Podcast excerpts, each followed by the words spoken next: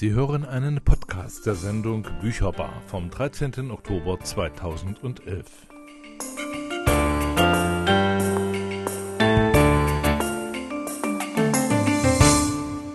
Herzlich willkommen zur Sendung Bücherbar heute am Donnerstag, dem 13. Oktober. Und gestern hat ja die Buchmesse in Leipzig begonnen und da gibt es eine ganze Reihe von äh, Ausstellungen und äh, natürlich auch vielen Buchlesungen. Und Schwerpunkt ist in diesem Jahr das Land Island. Und dazu möchte ich Ihnen heute in einem kleinen Special einige Autoren vorstellen, die in Island zu den bekanntesten gehören. Natürlich ist die Frage, warum ist eigentlich Island so literarisch bekannt? Und dazu hat die Zeitschrift Literaturen ein Special veröffentlicht in diesem Jahr, und zwar im Juli, August, ein Special mit äh, Island-Autoren und aus diesem äh, Special habe ich einige Texte herausgenommen und die werde ich Ihnen nachher auch vorstellen. Und dazu zunächst einmal einige Informationen, warum Island so ein Leseland geworden ist. Die Isländer lieben natürlich ihre Fernsehserien, surfen im Internet und haben eigentlich wenig Zeit, aber das Land ist trotzdem eine Literaturnation geblieben. Jeder Isländer kauft im Durchschnitt acht Bücher pro Jahr. Und wenn im Dezember eine vorweihnachtliche Bücherflut über das Land rollt, sind sogar in Tankstellen die gebundenen Neuerscheinungen ernstzunehmender literarischer Autoren zu finden. Die Wurzeln dieser Literaturbegeisterung liegen tief in der Vergangenheit.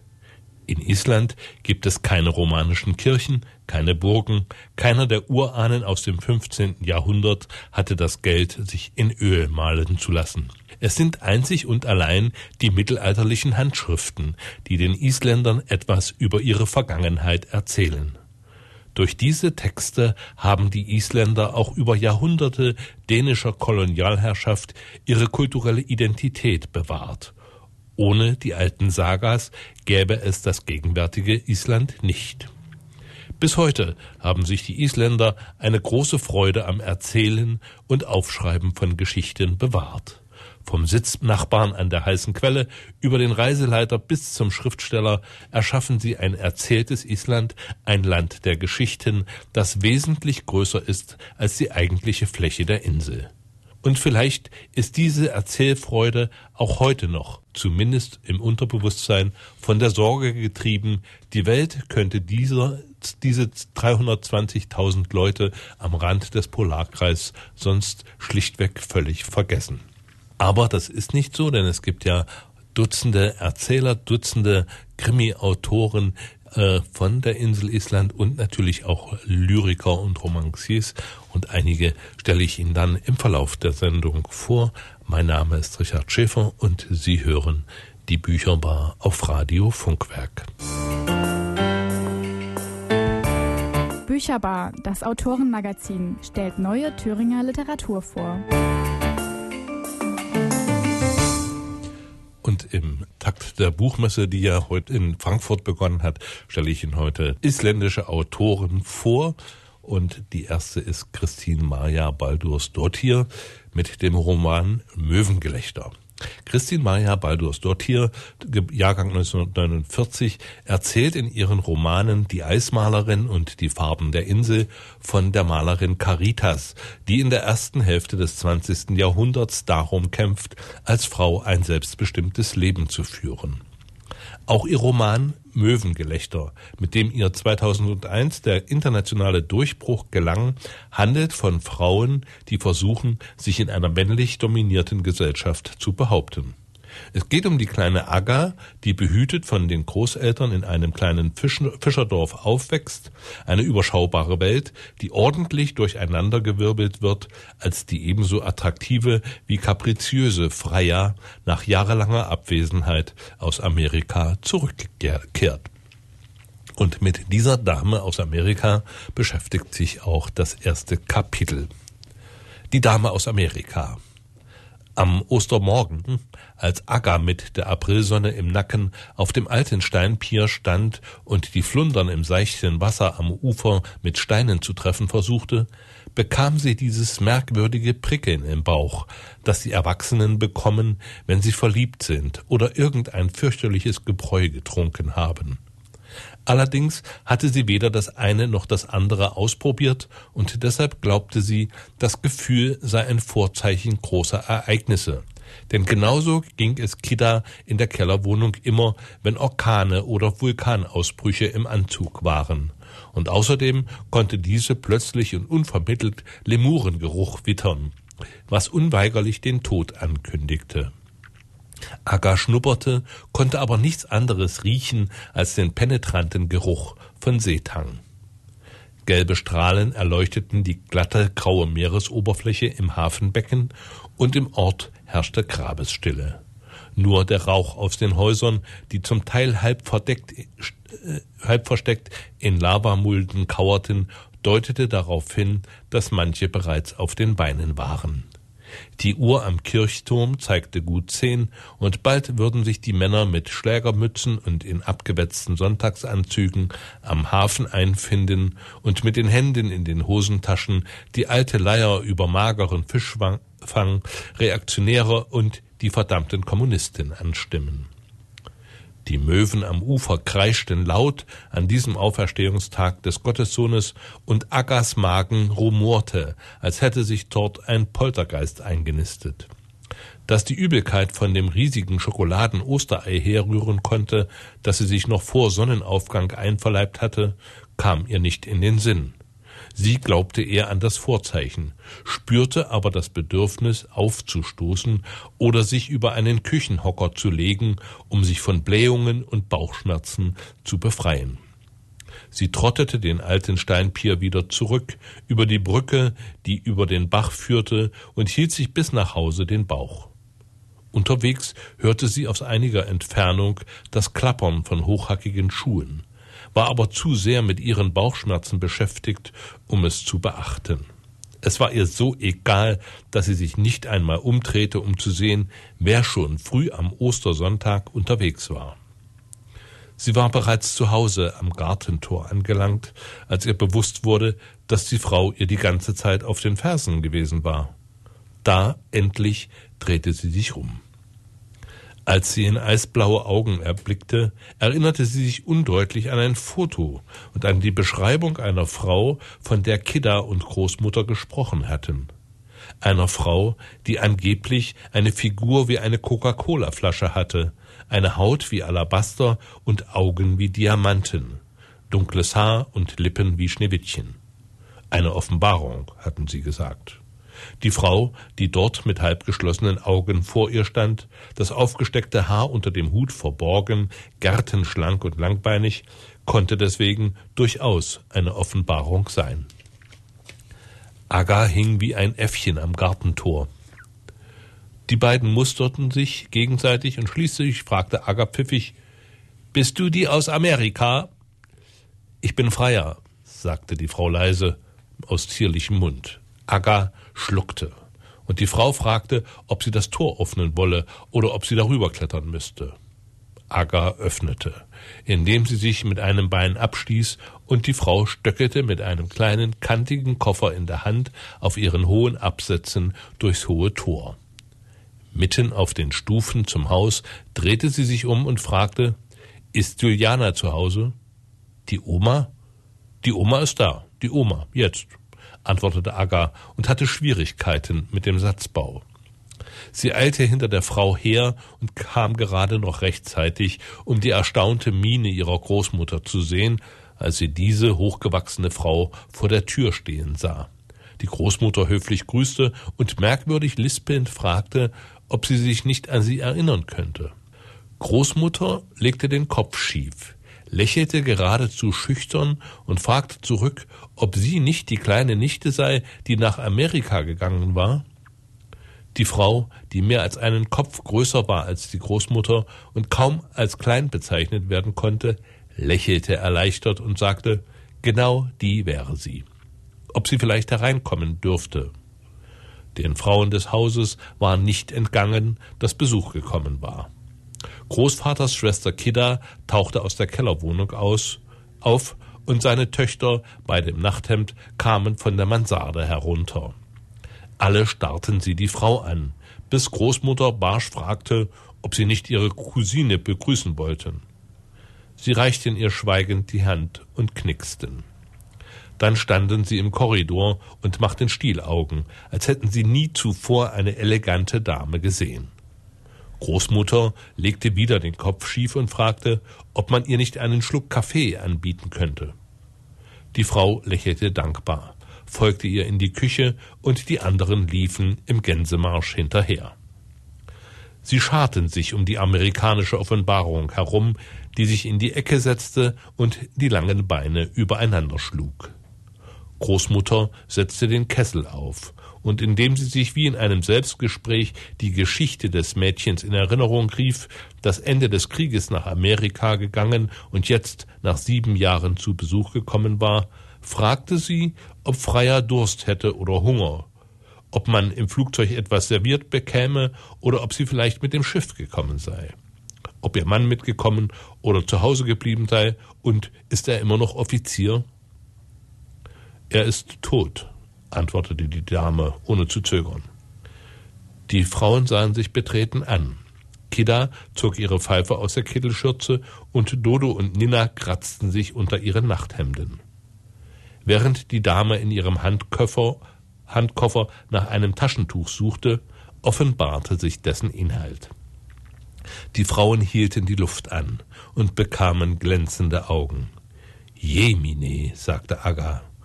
Die Sonne, die über dem Felsenhügel hing, schickte ihre Morgenstrahlen in das Küchenfenster, so dass die Parfümfläschchen und vergoldeten Cremedöschen wie Gold in einer Schatzkiste glänzten. Madame lächelte, als sie die Neugierde der Frauen bemerkte, denen das Schicksal des Offiziers im Augenblick gleichgültig geworden war, und stellte ein Fläschchen und Döschen nach dem anderen auf den Tisch duftende Cremes und Parfüms, Lippenstifte, diverse Sorten Nagellack, Rouge, Lidschattenpuder, Puderquasten. Rita Hayworth äh, benutzt diese Duftnote, sagte sie und zeigte ihnen ein Flakon. Nicht eine Sekunde zweifelten sie an ihren Worten. Dodo, die Schönheit aus äh, Döschen verehrte, schraubte eine Nagellackflasche auf und zog sich genussvoll einen feuerroten Streifen über den Fingernagel. Nina, Aga, Großmutter und Kidda sahen sich an, grinsten und mokierten sich, griffen dann nach den Döschen, öffneten eins nach dem anderen und schnupperten und schnüffelten. Sie drückten am Zerstäuber der Parfümflakons, versprühten sich etwas hinters Ohr und in die Achselhöhlen, und der exotische Duft der großen weiten Welt verjagte den Fettmief von gekochtem Hammelfleisch mit Rüben und stellte bessere Zeiten in Aussicht. Schließlich erinnerten sie sich aber wieder an den Offizier und fragten, was ihm zugestoßen sei. Die Dame blickte zu Boden und sagte, dass er vor zwei Monaten gestorben sei. Er hätte eines schönen Tages, als sie gerade den Eisschrank abtaute, einen Herzschlag bekommen. Weiter kam sie nicht, denn alle riefen im Chor Hattest du einen Eisschrank? Nachdem sie sich ein wenig ins Spitzentaschentuch geschneuzt hatte, erzählte sie unter Seufzern von der Beerdigung, den schwierigen Verwandten, ihrer Einsamkeit und schließlich von ihrem Entschluss, nach Hause zurückzukehren. Sie hätte das Haus verkauft, das Auto und den Eisschrank, die Spielschulden des Offiziers bezahlt und hätte jetzt noch ein kleines Sümmchen und ein bisschen Garderobe.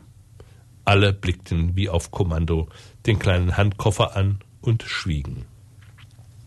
Soweit erstmal die Geschichte von Christine Maja Baldurs Dottir, Möwengelächter, ein Roman, bei dem also die zurückgekehrte amerikanische Cousine die Familie tüchtig durcheinanderwirbelt. Bücherbar, das Autorenmagazin. Als Podcast zu hören unter www.gew-thüringen.de. Anlässlich der Buchmesse in Frankfurt habe ich mir heute vorgenommen, spezial äh, Special äh, aus der Zeitschrift Literaturen zu verarbeiten und da werden isländische Autoren vorgestellt, denn Island ist in diesem Jahr ja Schwerpunktland bei der Frankfurter Buchmesse. Und der nächste Autor aus Island ist Hallgrimur Helgason mit dem Roman Zehn Tipps, das Morden zu beenden und mit dem Abwasch zu beginnen. Hallgrimur Helgason, Jahrgang 1959, ist nicht nur Autor, sondern auch Comiczeichner und Maler. Zehn Tipps, das Morden zu beenden und mit dem Abwasch zu beginnen, ist sein bisher kürzester und komischster Roman. Der kroatische Mafia-Killer Toksic erschießt in New York versehentlich einen FBI-Agenten und muss fliehen. Auf der Flucht erschlägt er einen Mann und nimmt dessen Identität an. Bald stellt sich heraus, dass sein Opfer ein konservativer amerikanischer TV-Prediger war, der sich auf dem Weg nach Island befand. Toxic hat keine andere Wahl. Er muss sich in Reykjavik als Reverend Friendly ausgeben. Seine Tarnung fliegt bald auf, doch die isländischen Christen liefern ihn nicht an das FBI aus. Stattdessen besorgen sie ihm einen ehrlichen Job. Und da äh, wird ihm einiges äh, angeboten und äh, das Kapitel 26 in diesem Roman heißt Der Fleischmann. Ich bitte Gudmundur, mir einen Job zu besorgen. Bitte. Die Bibel ist okay, aber ich kann keine zehn Stunden pro Tag mit ihr verbringen. Ich bin kein Mönch. Außerdem schulde ich Tortur einen Abend bei Grannys. Ein paar Telefongespräche später hat er mich für einen Job in der Küche von Samwer gefunden, einer Art christlichen Catering für Bedürftige, das ein Freund von ihm in einem nahegelegenen Vorort betreibt. Der Koch bereitet jeden Morgen 300 Mahlzeiten aus drei Fischen. Ich muss um ein Uhr dort sein und die Tabletts abwaschen, die zurückkommen. Ich nehme sogar den Bus, was ich seit meiner Kindheit nicht mehr getan habe. Meistens bin ich der einzige Fahrgast an Bord der großen gelben Nummer 24, die mich fast direkt vor unserem Hotel in ein Industriegebiet bringt, von dem man den größten Teil Reykjaviks sehen kann. Der Fahrer kommt aus dem Kosovo und wir machen Witze, dass wir den Bus mit Bomben beladen und zur serbischen Botschaft fahren wollen. Tommy, du solltest nicht den Bus nehmen, sagt der Koch. Nur alte Frauen und Bekloppte fahren Bus. Und die Neuen. Die Neuen? Die Polacken und die Schlitzis. Als Isländer fährt man nicht mit dem Bus. Der Koch nennt sich Olli. Ein Spitzname, der von Olafur herkommt. Entschuldigung dem Namen meines Vaters, des Präsidenten. Ausgesprochen wird das so ähnlich wie Ole. Er ist ein kettenrauchendes Bleichgesicht mit einem großen Muttermal auf der linken Seite seines Kinns, einem kleinen Ring im linken Ohr und äußerst rustikalen Ansichten gegenüber Ausländern. Sein Englisch ist überraschend gut. Der dritte in der Küche ist ein kleiner Vietnamese namens Ching mit einem dünnen Schnurrbart und hundert kleinen Zähnen, den Ole zehnmal am Tag erinnert, dass sein Name auf Französisch Hund bedeutet.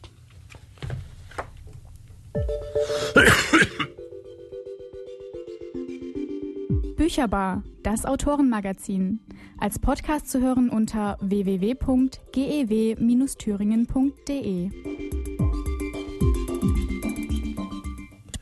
So, und weiter geht's im Text. Der toxische Kroate hingegen hat nichts auszustehen, denn er ist ja zu 25 Prozent isländisch und hat einen einheimischen Namen. Ich versuche nicht zu grinsen, als er mir aus seiner Raucherecke der geöffneten Tür zuruft, Hey Tommy, sag dem Hund, er soll den Müll ausleeren. Der Besitzer, Gudmundurs Freund Sammy, ist ein kleiner Typ mit Kugelbauch und einer angeschwollenen Stirn, der in einer Tour Kaugummi kaut und äh, wodurch seine kleine Brille den ganzen Tag auf und abtanzt auf seiner Nase. Er lächelt permanent, so ein zum fünften Mal bekehrt, und das war bestimmt nicht das letzte Mal lächeln, das bekräftigt, dass sein Leben in Gottes Hand ist. Und wenn der bärtige Zause da oben es auch manchmal auf den Boden fallen lässt, hebt er es doch immer wieder auf. Sammy und Ole waren zusammen im Gefängnis, wie mir der Koch am Ende meines zweiten Tages erzählt. Ersterer, weil er ein paar gefälschte Gemälde geklaut hat. letzterer hingegen für Totschlag. Eine Affekttat mit Schlachtermesser, sagt er, während, seine, während er seine Waffe, mit der er gerade aus einem Stück Rindfleisch das Gulasch von morgen macht, kurz auf mich richtet. Der hat meine Freundin gefickt, der Arsch. Ich musste es tun, sonst hätte sie auf der Stelle mit mir Schluss gemacht. Sie sind offensichtlich immer noch zusammen. Harper heißt sie. Nichts geht über die Liebe einer Frau, für die du getötet hast. Sollte ich mal darüber nachdenken. Dieser Ole ist nun wirklich kein Langweiler. Endlich habe ich auf dieser Insel der Waschlappen einen richtigen Mann getroffen. Ich will mehr über seine sieben Jahre im Knast wissen. Wurde er in der Dusche vergewaltigt? Nein, sagt er. Das isländische Gefängnis scheint mehr so zu sein wie College in den USA. Den ganzen Tag Sport gucken und dazu alle Drogen, die man sich wünschen kann. Bei Ausländern ist das isländische Gefängnis sehr beliebt. Die Kerle von der Mafia aus Litauen kommen manchmal extra hierher, um sich verhaften zu lassen. Für die ist das wie auf Kur gehen. So ein Land gibt es wirklich kein zweites Mal. Was ist mit dem, den du getötet hast? Hast du an den gedacht, als du gesessen hast? Nicht oft. Das war ein echter Vielgutmord. Die Tage danach war ich der glücklichste Mensch der Welt. Manchmal wünsche ich mir, ich könnte ihn wieder lebendig machen, nur damit ich es nochmal tun könnte. Aber sieben Jahre, war das nicht langweilig? Manchmal schon. Aber ich habe kochen gelernt und Französisch, und meine Beziehung mit Harper war nie harmonischer. Ich musste mich nicht voll labern lassen, nicht mit ihr einkaufen gehen oder ihre Mutter besuchen, nicht wahr? Ich habe nur die guten Seiten mitgekriegt. Sex im Gefängnis ist das Geilste, sagte er, eisig lächelnd, als er seine Zigarette auf den regennassen Parkplatz fallen ließ und dessen gegenüberliegender Seite zwei Lagerhallen, auf dessen gegenüberliegender Seite zwei Lagerhallen stehen, zwischen denen man das in Tarnfarben gekleidete Reykjavik sieht. Hast du nie jemanden erschossen? fragte ich. Erschossen? Nö. Jemanden mit einer Schusswaffe töten ist wie eine Maus ficken, sagte er, nimmt sein Messer wieder in die Hand. Du weißt schon, eine Computermaus. Ich bin immer beeindruckter von meinen gläubigen Wohltätern. Die haben echt interessante Freunde. Erst vor ein paar Tagen hat Balatow mir gesagt, dass Gut nie mal wegen Drogenschmuggel in Norwegen im Gefängnis gesessen hat. Es ist mein erster anständiger Job seit einer kurzen Episode als Kellner, damals in meiner Bitteschön-Zeit in Hannover. Und es gefällt mir ziemlich gut. Nicht denken zu müssen ist eine willkommene Abwechslung. Braune Plastiktabletts abzuwaschen ist meine Form der Meditation. Erst schmeiße ich die Reste weg, die bedürftigen Isländer sind offensichtlich nicht sehr bedürftig, dann spüle ich sie ab und bevor ich sie in eine große alte Spülmaschine stelle, nach deren Befinden sich Sammy bei jedem seiner Besucher erkundigt, als wäre sie eine alternde Mutter. Ole fährt mich manchmal nach Hause, braust an der Haltestelle vorbei, an der Lechien mit den einheimischen Bekloppten auf den Bus wartet, und sogar seine berühmte Freundin hat mich einmal in ihrem kleinen weißen Polo mitgenommen. Harper ist eine weitere isländische Butterblondine mit Sonnenbankbräune von einer Tätowierung auf ihrem Arm, die mir verrät, dass ihr Name Harfe bedeutet. Zu ihrem langen Hals und breiten Arsch würden Laute äh, eher besser passen. Trotzdem ist sie gar nicht so ungeil. Ich würde wahrscheinlich am ich würde wahrscheinlich an Tag zehn oder elf Mal anfangen, für sie zu töten es ist echt nett, jeden Tag von der Arbeit nach Hause zu kommen, ohne jemanden umgebracht zu haben. Zwar geistert immer noch der eine oder andere Verstorbene durch meinen Schlaf in der Lagerhalle, aber wenigstens habe ich aufgehört, meine Geistersammlung zu erweitern.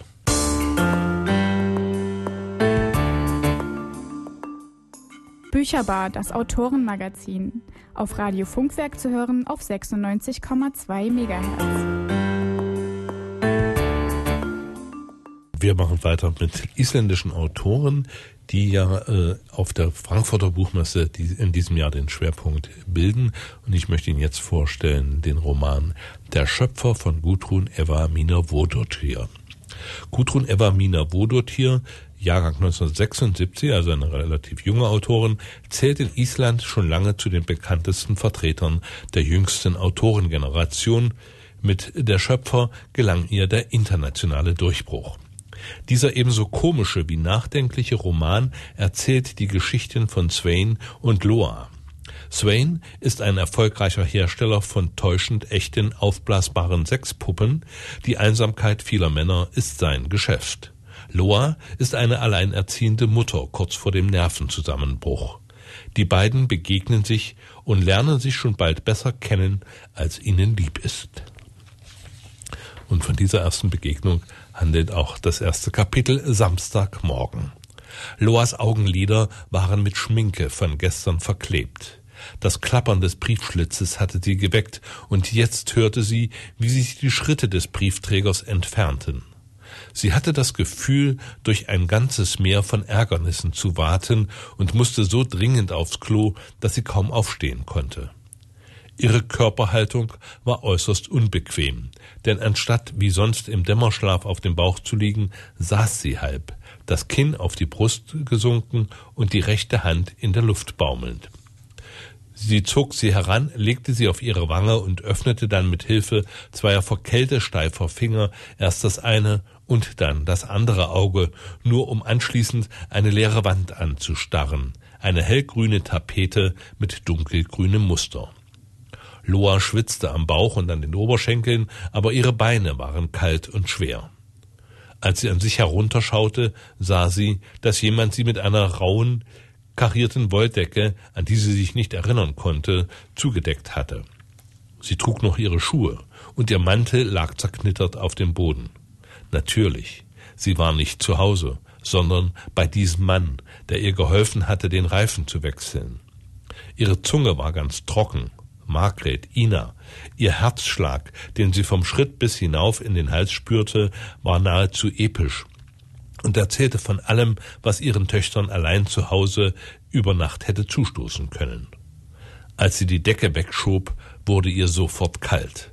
Aber sie wagte nicht, sich nach ihrem Mantel zu bücken, sondern stand vorsichtig auf, spürte, wie sich von der Leistengegend ein Prickeln ausbreitete, als das Blut wieder ungehindert in ihre Beine strömte, und machte sich auf der Suche nach dem Badezimmer durch die Küche, wo keine Spuren der Mahlzeit des gestrigen Abends mehr zu sehen waren und die Morgensonne den Raum und ihre Augen ausfüllte, so dass ihr zum zweiten Mal, seit sie hier war, die Tränen kamen.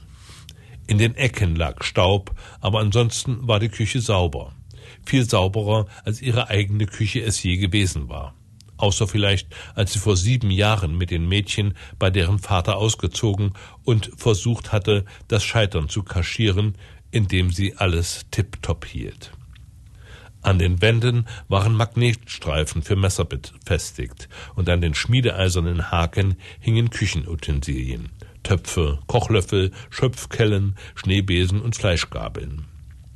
Die Einrichtung war aus Eiche alt und schlicht, die Bänke niedrig, die Schubladen flach. Die Türen der Oberschränke waren entfernt worden, so dass das Geschirr ins Auge stach, weiß und aufeinander abgestimmt, wie in einem Gästehaus. Auf dem Küch Küchen Küchentisch Entschuldigung, auf dem Küchentisch lag eine gelbe Tischdecke und darauf Loas Handy und ihre Schlüssel. Die Uhr mit dem Handy zeigte 6.47 Uhr. Vielleicht, hoffentlich hatten die beiden Mädchen ihre Abwesenheit noch nicht bemerkt. Sie machte sich vor allem Sorgen um Margret, die oft lange brauchte, um wieder ins Gleichgewicht zu kommen, wenn sie beim Aufwachen allein war. Sie war 15, fast 16, musste aber im Grunde den ganzen Tag betreut werden. Von der Küche ging ein Flur mit drei geschlossenen Türen ab. An der Decke hingen zwei große Neonlampen, aber es war ein Schalter zu sehen, und Loa fand auch keinen, obwohl sie an der Wand bei der Tür herumtastete. Der gefließte Boden führte in die Dunkelheit, und ihre Absätze klapperten, obwohl sie sich bemühte, vorsichtig aufzutreten. Loa schnüffelte nicht gern in fremden Häusern herum, aber ihr blieb nichts anderes übrig, denn der Druck auf den Unterleib zwang sie dazu. Wenn der Hausherr jetzt aufwachte und sie überraschte, würde er bestimmt verstehen, dass sie unmöglich noch länger hätte warten können, die Rotweinflasche von gestern Abend loszuwerden. Ganz langsam öffnete sie die erste Tür und erblickte ein kleines Zimmer, das wie die Küche nach Süden lag. Ihre Augen gewöhnten sich schnell an das Licht und sie sah den Mann, der in einem schmalen Bett an der Wand unter dem Fenster lag. Sie erschrak so sehr, dass sie hastig auf Zehenspitzen zurückwich. Aber er schlief so tief und fest, dass man sich kaum vorstellen konnte, er werde jemals wieder aufwachen, und Loa wagte es, einen Moment innezuhalten, hauptsächlich um tief Luft zu holen, damit sie nicht gegen etwas stieß oder versehentlich die Tür zuknallte. Vor dem Fenster hingen keine Gardinen, die Sonne strahlte am morgenblauen Himmel und unter der Sonne wartete ihr Auto, das sich nun nicht mehr platt zur Seite neigte, dank des Mannes, der mit der Bettdecke im Arm schlief. Er trug eine schwarze, altmodische Unterhose, keine Boxershorts und kein Label auf dem Gummizug, und Loa erinnerte sich daran, dass er nicht namenlos war.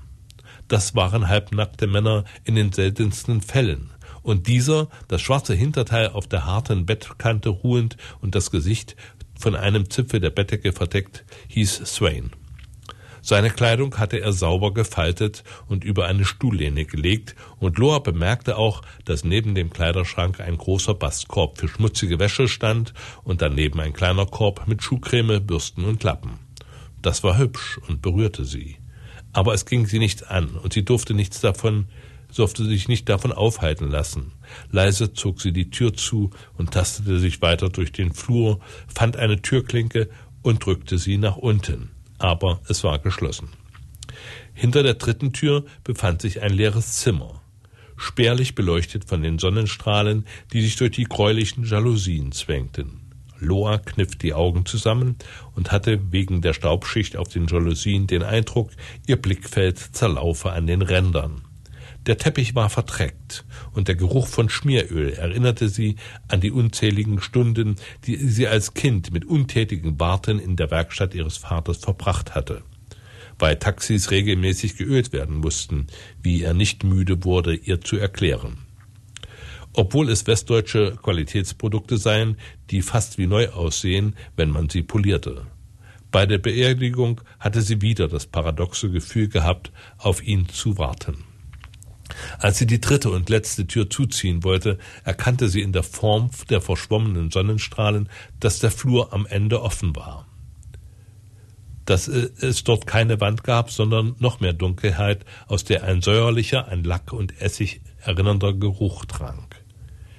In der Ecke, die am weitesten von der Tür entfernt war, hingen menschliche Körper ohne Köpfe genauer gesagt Frauenkörper, deren Beine mit Stöcken auseinandergehalten wurden, vier Stück, vollkommen identisch, mit so prallen Brüsten, dass die Brustwarzen Richtung Decke zeigten. Ihre Arme baumelten nicht locker an den Seilen herunter, sondern standen etwas abgespreizt vom Körper, wie wenn man versucht, auf einem Schiff das Gleichgewicht zu halten. Die Armstellung erweckte den Eindruck, dass die Frauen trotz der fehlenden Köpfe lebendig waren und Loa fühlte sich umzingelt. Ihre Schultern verspannten sich, und der Druck auf ihre Blase war nicht mehr auszuhalten. Sie duckte sich erschreckt und rührte sich nicht von der Stelle, obwohl sie am liebsten hinaus an die frische Luft gerannt wäre. Fieberhaft atmete sie aus und wieder ein, trat in die Türöffnung von einem Fuß auf den anderen, um die Beklemmung abzuschütteln und schaute sich genauer um. Es war nichts zu hören, nichts bewegte sich außer ihr selbst. Sie war allein, wurde von niemandem beobachtet und hatte nichts zu befürchten. Jetzt kam es darauf an, klar zu denken, sich zu vergewissern, dass sie wach war und dann eine glaubhafte Erklärung für diesen bizarren Anblick zu finden. Das war ein Ausschnitt aus dem Roman Der Schöpfer von Gudrun Eva Mina Wurdutyr, also eine der isländischen Autorinnen und Autoren, die auf der Frankfurter Buchmesse vorgestellt werden. Bücherbar, das Autorenmagazin. Immer am zweiten Donnerstag im Monat ab 18 Uhr.